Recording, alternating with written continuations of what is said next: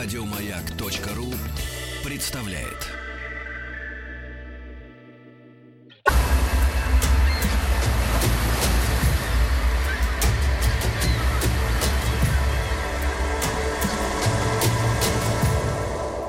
Тайны океана.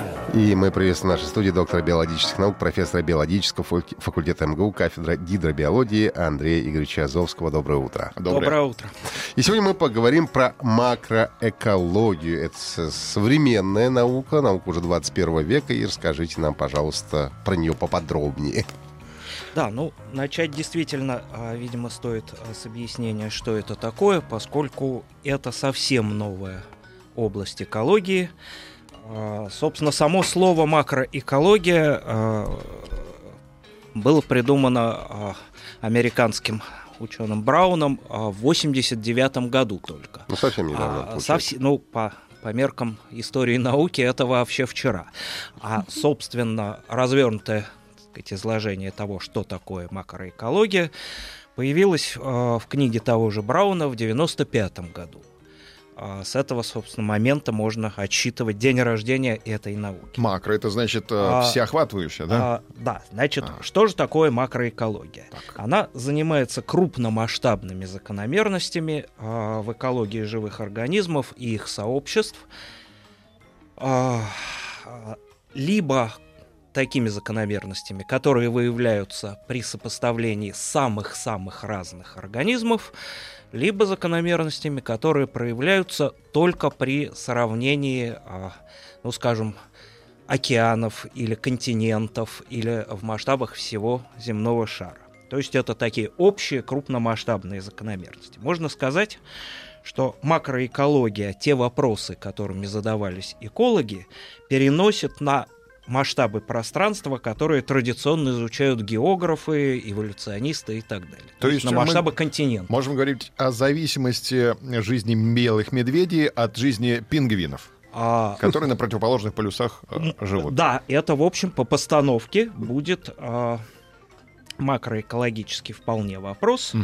а, но тут надо а, оговорить, что закономерности, которыми занимается макроэкология, они принципиально не локальны. Угу. Объясняю, что это значит. А, эти закономерности не описывают поведение конкретного данного вида в конкретном данном месте и в данное время. Ну, например, а, ну, есть такая закономерность вот макроэкологическая, говорящая, что а, скорость размножения организмов а, падает с увеличением их размеров а, степени 1 четвертая. Угу.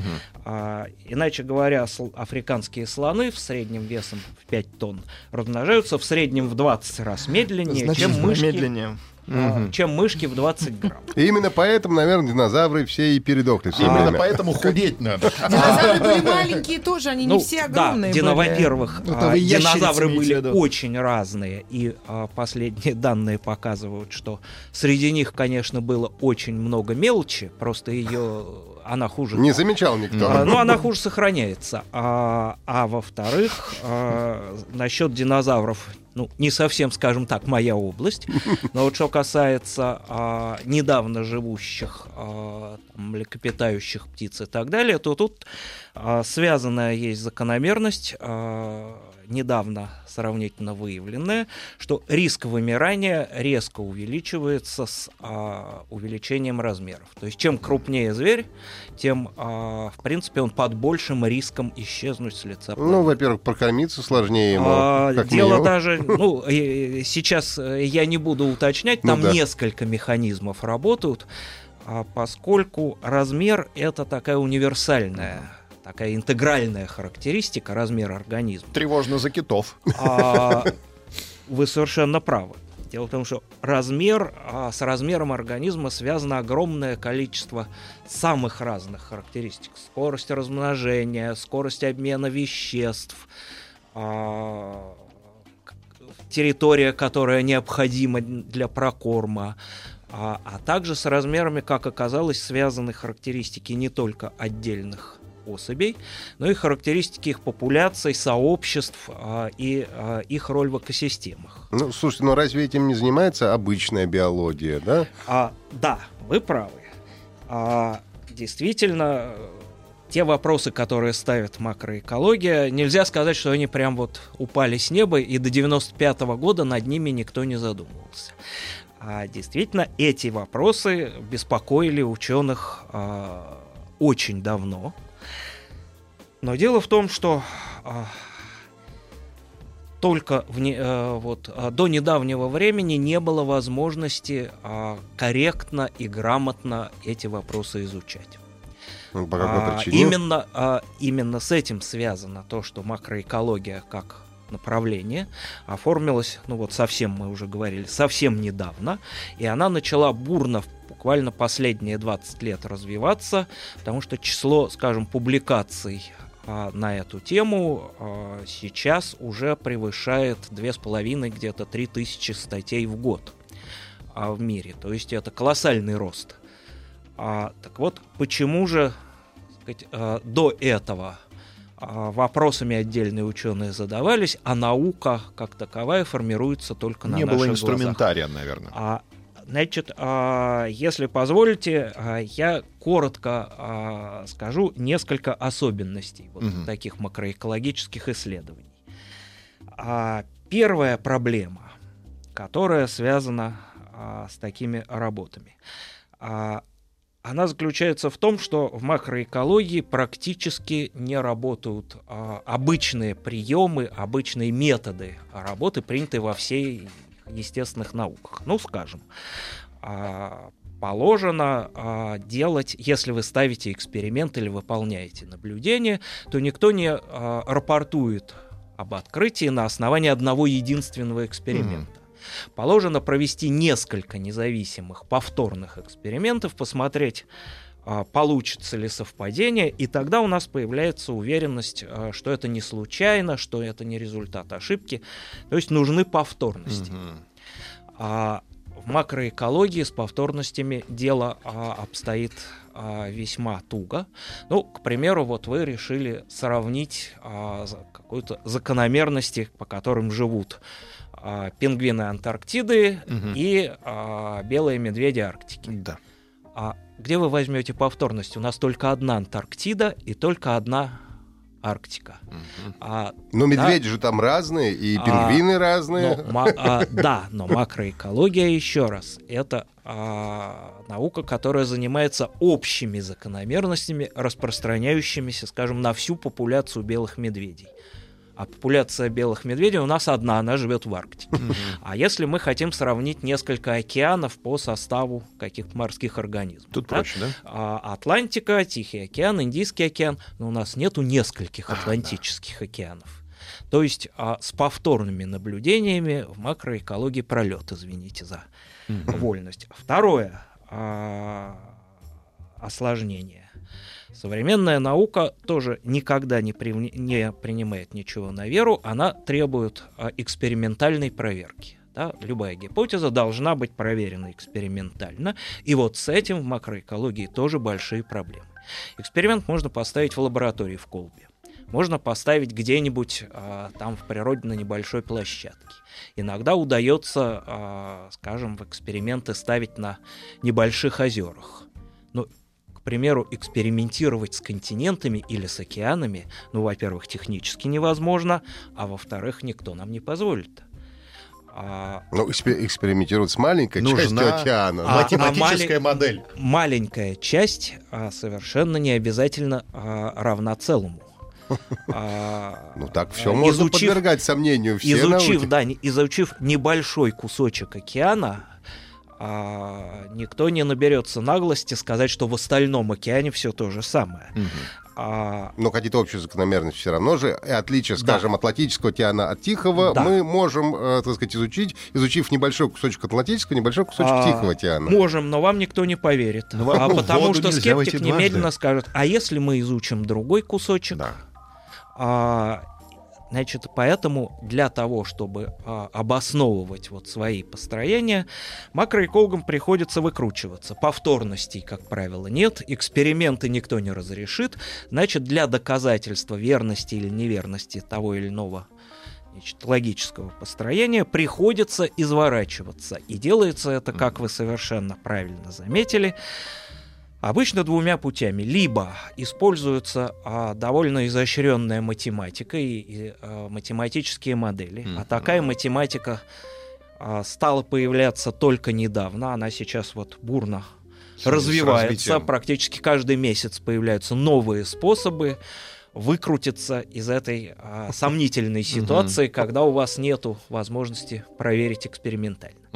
А во-вторых, а вторая особенность макроэкологии — это опора на очень большие массивы данных. Для того, чтобы мы смогли с уверенностью сказать, что наше наблюдение относится не к конкретной бухточке и не к конкретному белому медведю, а там, белым медведям как в целом или к к Атлантике в целом, угу. нужно огромное количество данных. Угу. Причем данные эти должны быть сравнительны. Мы, мы должны иметь много данных по Атлантике, по Индийскому океану, по Антарктике и так далее. Угу. Андрей говорит, что есть получается идеальный вариант построить рядом с нами в космосе математическую модель да, земного а... шара, которая будет идентично повторять нашу с вами планету а... с реками, океанами. И это была бы розовая мечта и голубая всех макроэкологов, но, к сожалению, а, такую планету пока нам не предоставили. А, Все впереди. Да, ну вот когда предоставят, да, я думаю, что первыми среди высадившихся будут макроэкологи, которые немедленно начнут искать э, общее или различие. Но пока угу. этого нет. Но надо высадить модели экологов туда. Боюсь, э, что как любая модель, это будет карикатура на нас. Да, я с моделями имел дело и могу смело сказать, что, как правило, это доволь... пока я довольно грубые карикатуры.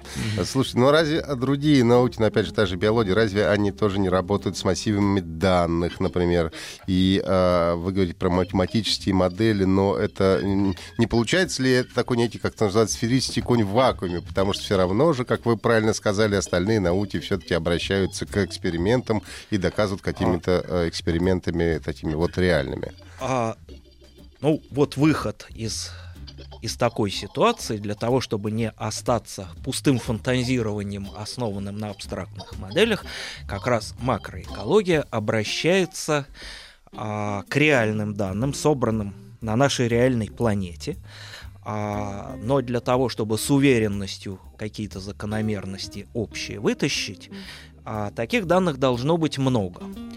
А, и в этом ответ на вопрос о том, почему, собственно, а, макроэкология возникла, ну вот 20 лет назад, по сути дела.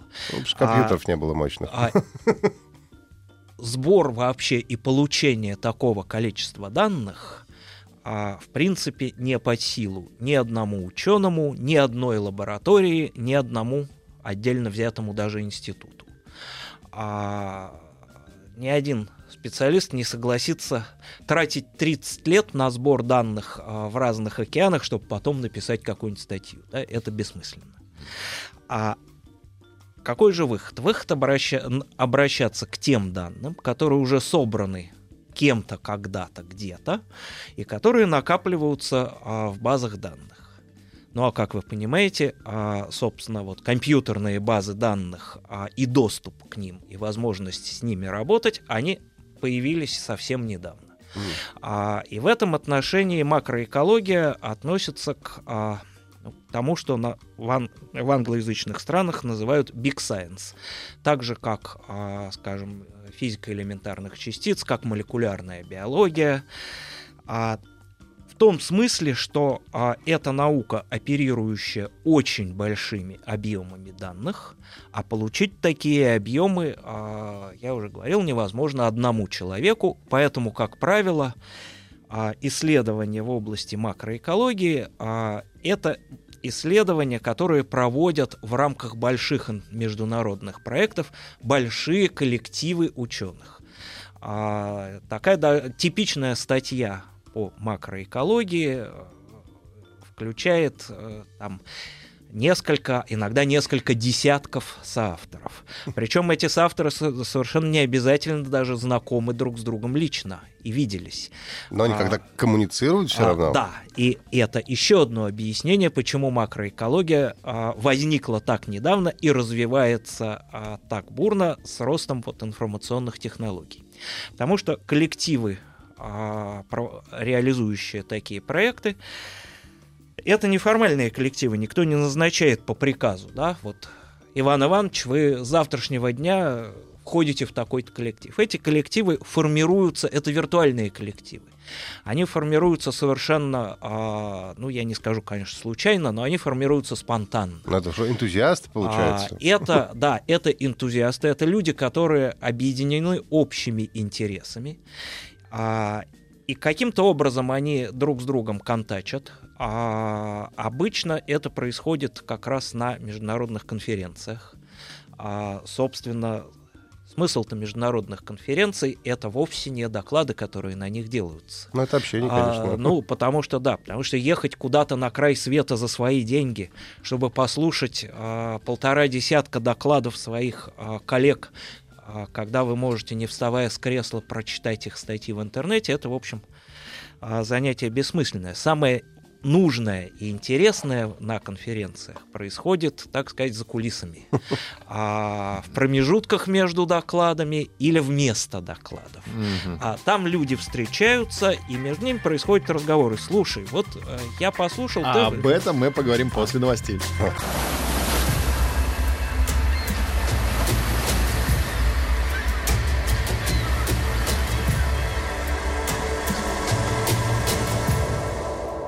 Тайны океана.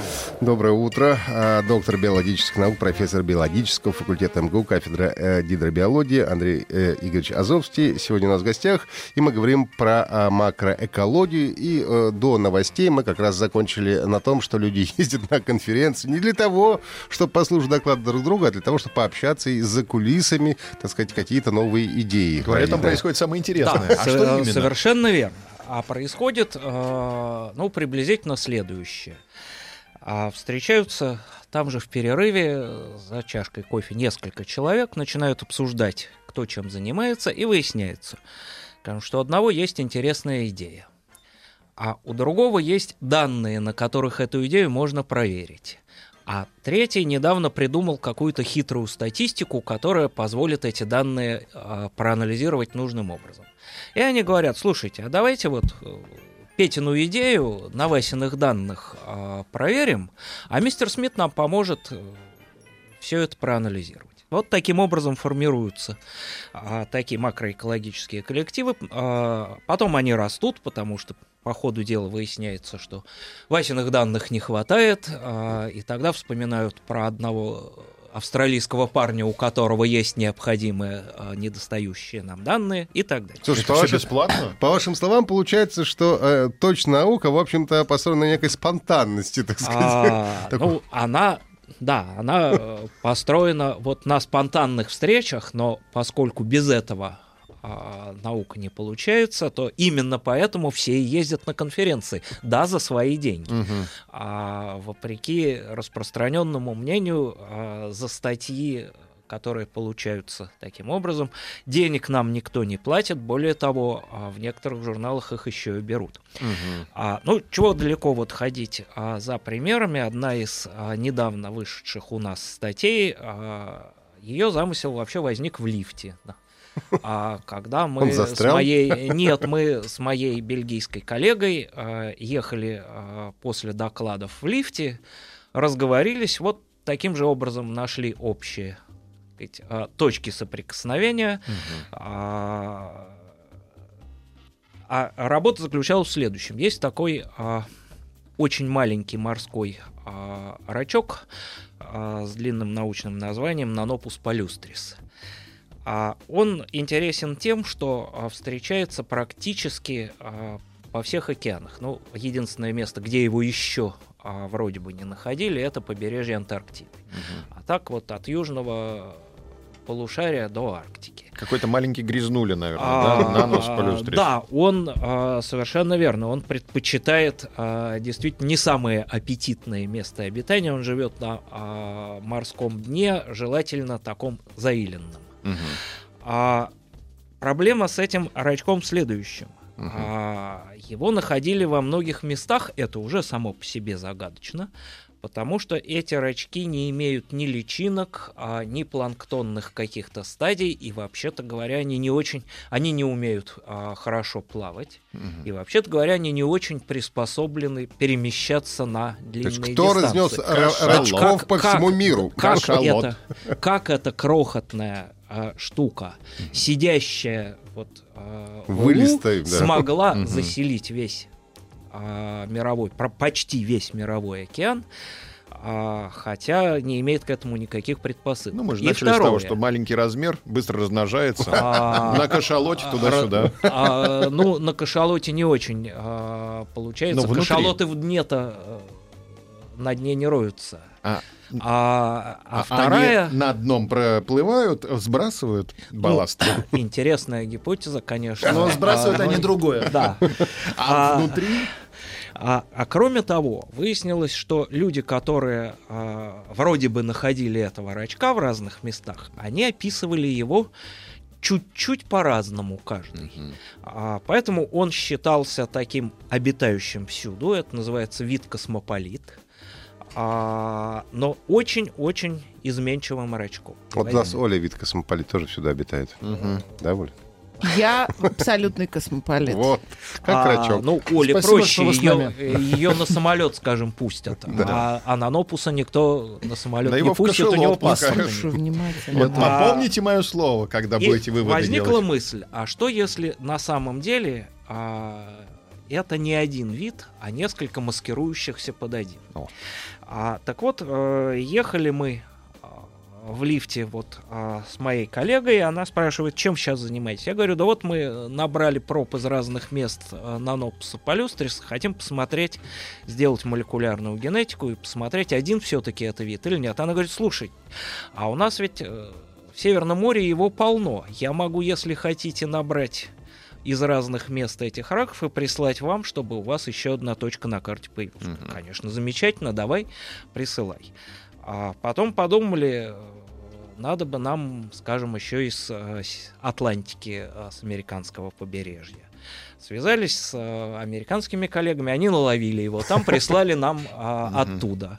А в результате вот получилась вот такая работа, а, которая таки показала, что это совершенно не один и тот же вид. Это разные виды, причем, если посмотреть внимательно, они даже отличаются и внешне.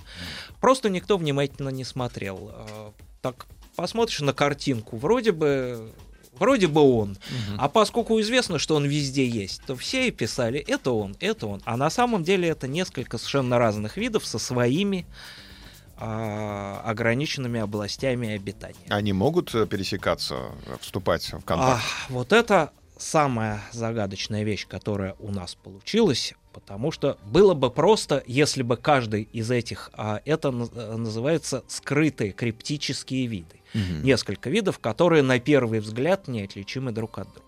Так вот, просто, э, простая ситуация была бы, если в каждом месте сидел бы свой криптический вид, и это полностью соответствовало бы вот той теории эволюции, которую нам а, преподают в школе. Да, вот был один рачок, он попал в другое место, там под влиянием условий эволюционировал, превратился в другой вид, а в третьем месте в третий, да. А, но картина получилась гораздо сложнее. Оказалось, что несколько этих криптических видов а, вполне могут сосуществовать не просто в одном там, географическом районе, они просто могут встречаться в одних и тех же пробах, хм. а, в одной и той же точке. А с другой стороны, один этот криптический вид, неотличимый ни внешне, ни по своей ДНК, а, был обнаружен в совершенно не связанных местах. Он был обнаружен а, в Черном море и в Северной Атлантике у побережья Англии. В чем же разгадка-то, скажите? В военных кораблях, наверное, которые разносят туда-сюда. Мы и не знаем. И это на самом деле а, типичное а, заключение из а, большей части макроэкологических а, статей. А, а как, как правило, они заканчиваются пассажем типа такого. А, мы вот... выяснили некую картину, эта картина не укладывается в существующие представление, она оказывается сложнее, а в чем разгадка, мы еще не знаем, надо еще поработать. Ну, Надо это- еще денег. Это тот самый, да. Давайте, говорит, есть ли жизнь на Марсе, нет ли жизни на Марсе, нам неизвестно. Но давайте посмотрим в телескоп. А какие существуют э, разделы э, макроэкологии? Это же не тоже какая-то, может быть, э, не знаю, А. монолитная наука. А, ну, а, таких а, жестких разделов у нее пока еще нет, все-таки она еще очень молодая. А, но, конечно, намечаются некие такие внутри направления, которые а, интересны одним, которые больше интересны другим. Ну, например, а, вот лично меня а, интересует больше всего проблема, если по ученому говорить, да, то проблема масштабов восприятия живыми организмами, масштабов восприятия пространства и времени. Мгм. А дело в том, что а, организмы большие и маленькие, а действительно они же э, совершенно по-разному наш мир видят. А, ну, например, у крупных позвоночных, там хищников, а, волков, ягуаров, у них охотничьи участки измеряются километрами, а отдельный куст или отдельную кочку они просто не воспринимают как что-то отдельное. Мгм. Да, вот волк бежит, он не, не присматривается, какая там кочка мелькнула. А для муравья, например, все кочки разные. Муравьи а, определенного а, муравейника точно знают, вот эта кочка хорошая, на ней растут вкусные какие-нибудь травки и встречаются вкусные личинки. На этой кочке искать особенно нечего, а вон на ту кочку, говорят старые муравьи молодым, лучше не ходить, потому что та кочка — это уже кочка другого муравейника. Мгм. То есть для них совершенно другой вот, а, масштаб восприятия пространства. А для одноклеточных, скажем, инфузорий, которыми а, я начинал заниматься в свое время, а, для них уже соседние сантиметры морского песка — это совершенно разные места, потому что вся индивидуальная жизнь а, инфузории от появления на свет а, до печального конца проходит в объеме нескольких кубических сантиметров. И то, что происходит, скажем, в метре для а, инфузорий, а, ну то же самое, что для нас погода где-нибудь там в соседней галактике. Ну, во- Интересно, но реального значения Нет, никакого не Вы имеет. знаете, это очень напоминает, есть э, т- в интернете такая, ну, как бы модель, э, ну, построенная, естественно, э, где показывается в течение буквально минуты э, Земля, э, как бы изначально, и как она потом, э, в общем-то, занимает место в галактике, да, какие размеры, собственно говоря, какие соотношения, и примерно чувствуешь себя той самой инфузорией туфелькой, в общем-то, в некотором А, смысле. Ну, а, да, совершенно верно. А, ну, само по себе то, что разные организмы от бактерий до слонов воспринимают пространство совершенно по-разному. А то, что для слона совершенно однородная поляна, да, для какого-нибудь вот а, одноклеточного организма а, это несколько галактик, а, за пределы одной из которых он никогда в жизни не выйдет. И Это время понятно. тоже под- и, вре- и время тоже, потому что что такое, например, а, прошедший дождик а, на морском берегу, ну, для морских ежиков или а, двусторчатых моллюсков. Ну, прошел дождик и прошел. Если он прошел на отливе, э, ракушка за- захлопнет свою раковину, переждет, потому что они не очень любят пресную воду. Потом откроет и продолжит свою жизнь, которая продолжается иногда десятилетиями. Мгм. А что такое морской дождик на отливе для тех же инфузорий? А, дождик на морском берегу. А, во-первых, этот дождик а, занимает большую часть их жизни. А во-вторых, такой перепад солености в течение всей во- ее жизни, скорее всего, многие виды инфузорий просто не переживут. И а, попавшая под дождь популяция а, либо уменьшится, либо а, вообще исчезнет. То есть для них вот дождик в Катастрофа. несколько часов это катастрофа всей их жизни. Им потом несколько поколений восстанавливаться. Но это А, минут пять. А, Ну, все-таки не, минут пять, и совершенно нет гарантии, что получится, потому что другие, которые эту катастрофу пережили, они ведь не будут ждать. А конкуренция-то а, в мире довольно э, жесткая.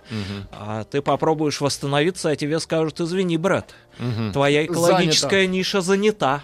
Теперь мы здесь хозяева. Те же самые, вот родственные инфузории. А, ну нет, другие, почему вы на дру- меня другие виды, нет, другие виды, подождите, что это было? Вас. которые либо более устойчивы, либо им просто больше повезло в этой лотерее жизни. Давайте сейчас сделаем небольшую паузу э, и вернемся буквально через несколько... А вы уверены, что будет место свободно? Ваше. Нет, Вы, инфузория.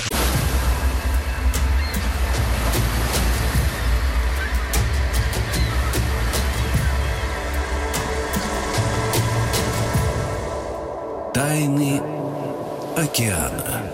Доброе утро, доктор биологических наук, профессор биологического факультета МГУ, кафедра гидробиологии Андрей Игоревич Азовский. Сегодня у нас в гостях мы говорим про макроэкологию, науку 21 века. Андрей Игоревич, а макроэкология интересуется космосом или только ее взгляд на Землю устремлен? А, ну, а, честно сказать, а, пока непосредственные интересы макроэкологии а, так далеко не простираются. А как же Пот- Чебаркульский метеорит? А, а, дело в том, что макроэкология, как я уже сказал, опирается на факты. Мгм. А пока, к сожалению, а, интересные новости о том, что в Чебаркульском метеорите найдены остатки живых существ, Мгм. а, не подтвердились. А как только что-нибудь подобное появится, Мгм. а, сразу все, конечно, а, займутся этим изучением, но а, следы жизни в метеоритах а, ищутся уже не первое столетие, а, но пока, к сожалению, безуспешно. Мгм. То есть среди нас нет инопланетян? А, Не по, по факт. крайней мере, да, по крайней мере, документально зарегистрированных нету. Судя по всему, А, просто наша вот- галактика, она где-то, это грязь под ногтем какого-то очень большого инопланетянина. А, Точно. Вполне возможно. Красивое А, но, вот, сравнение. но вот с другой Мы стороны, а, на Земле обнаружены организмы, которые вполне могут а, перенести космическое путешествие. Тараканы. Крысы. А, нет, а, крысы пасуют. А, по- речь идет не о том, что они могут существовать где-нибудь на межпланетной станции, а что они могут выйти в открытый космос без А. скафандра. А, А, и а, речь идет, а, конечно, не о крысах и даже не о тараканах, а, эти за бортом, а, но и не только о микроорганизмах. Есть такие замечательные а, морские зверушки, а, которые называются а, тардиграды. А это очень а, интересная группа. Значит, во-первых, они очень симпатичные. да. Они а, мелкие, порядка миллиметра, а, и напоминают под микроскопом симпатичных таких многоногих медведиков. Мгм. Тихоходки. А, да, тихоходки. А, но а, тихоходки интересны не только своей симпатичностью, но и несколькими другими особенностями. Ну, во-первых, а, с ними довольно долго а, специалисты по теории эволюции а, носились, пытаясь пристроить в то в одно место а, дерево жизни, то в другое, потому что было непонятно, откуда они произошли. Их все время перевешивали с одной веточки на другую. Инопланетяне. Человек. А кроме того, а, тихоходки отличаются совершенно невероятной а, устойчивостью к самым разным а, факторам неблагоприятным а, и феноменальной живучестью. Они могут выживать при температурах а, близких к абсолютному нулю. Ну, скажем, а, в жидком азоте они вполне способны выжить. Мгм. А, они переносят высушивание до абсолютно сухого веса, а потом через много-много лет а, хранения в таком виде вы можете залить их водой, и они живут. Как Очень удобно. каша. Хочу быть А, тихоходкой. Они переносят а, ради- радиацию а, в десятки и сотни раз превышающую те дозы, которые вообще способны переносить живой Ну, организм. как-то изучили, за счет А, чего этим получается? интенсивно занимаются, потому что, конечно, а, Интересно. такая же. вещь интересная, и а, выясняются самые поразительные интимные подробности из их жизни. Мгм. У них сразу несколько механизмов, а, позволяющих им а, переносить такие колоссальные воздействия. Причем механизмов самых разных. А, скажем, при а, высушивании а, у них включается механизм или при сильном охлаждении, а, который заменяет воду в их тканях а, на специальные а, жидкости антифризы. Ух ты. И в чем основная сказать, вот, проблема живого организма, попавшего в, очень, в- в очень сильный холод? А. Вода в а, клетках и тканях Разрывает. а, начинает да, замерзать, и кристаллики просто разрывают все. А у тихоходок этого не происходит, потому что у них замещаются специальными белками-антифризами а, вода, и они не замерзают. Но еще интереснее оказалось, когда в, в их геноме покопались молекулярные генетики. Оказалось, что в геноме тихоходок большое количество генов, отвечающих за разные а, вот такие специальные процессы устойчивости и восстановления генов, и эти гены из самых разных веточек дерева. То есть получается, что тихоходки в ходе эволюции натаскали к себе самые разные защитные механизмы, заимствовав их у самых разных а, других групп. Ну как? А, Нам необходим а, антифриз. Вот, вот как, как, когда мы узнаем, как это сделали Мгм. тихоходки, а, то, может быть, мы поймем, как и а, нас самих можно без ущерба Мгм. для здоровья усоверш... нет, просто усовершенствовать. понять, как это работает. У меня такой вопрос, мало времени остается, а все-таки есть слово экология, каким-то образом с жизнедеятельностью человека а, связана а, эта наука и взаимодействие человека с природой? А, а, без сомнения связано, причем а, макроэкология, а, тем нашего сегодняшнего разговора, связана с а, деятельностью человека двояко. А, с одной стороны, а, человек а, представляет свой глобальный фактор, воздействующий на планету, и, конечно, макроэкология, которая ищет глобальные закономерности, такой глобальный фактор игнорировать не может. Например, а, вопрос о многолетних изменениях а, в экосистемах, а, особенно на крайнем севере или на южном полюсе. Вы знаете, что сейчас идут споры о том, а, насколько велика роль человека и а, антропогенных факторов вот в этом глобальном потеплении. То, что само потепление есть. Это понятно? А, Это понятно. Насколько а, наша персональная вина человечества а, велика, и насколько это уже реально сказалось на перестройках а, целых экосистем. Вот это задача для макроэкологии. Ну, об этом, я думаю, что мы уже поговорим э, в- при нашей следующей встрече. Спасибо вам большое. Спасибо. У нас, у нас был в гостях свидания. доктор биологических наук, профессор биологического факультета МГУ, кафедра гидробиологии Андрей Игоревич Азовский. Сегодня мы говорили про новую науку, науку 21 века, макроэкологию. Спасибо, всего доброго. Мы прощаемся, Прощаемся, до завтра. до завтра. До Оля, до свидания. утра. До Оля, свидания. Оля, пока. Оля. Еще больше подкастов на радиомаяк.ру.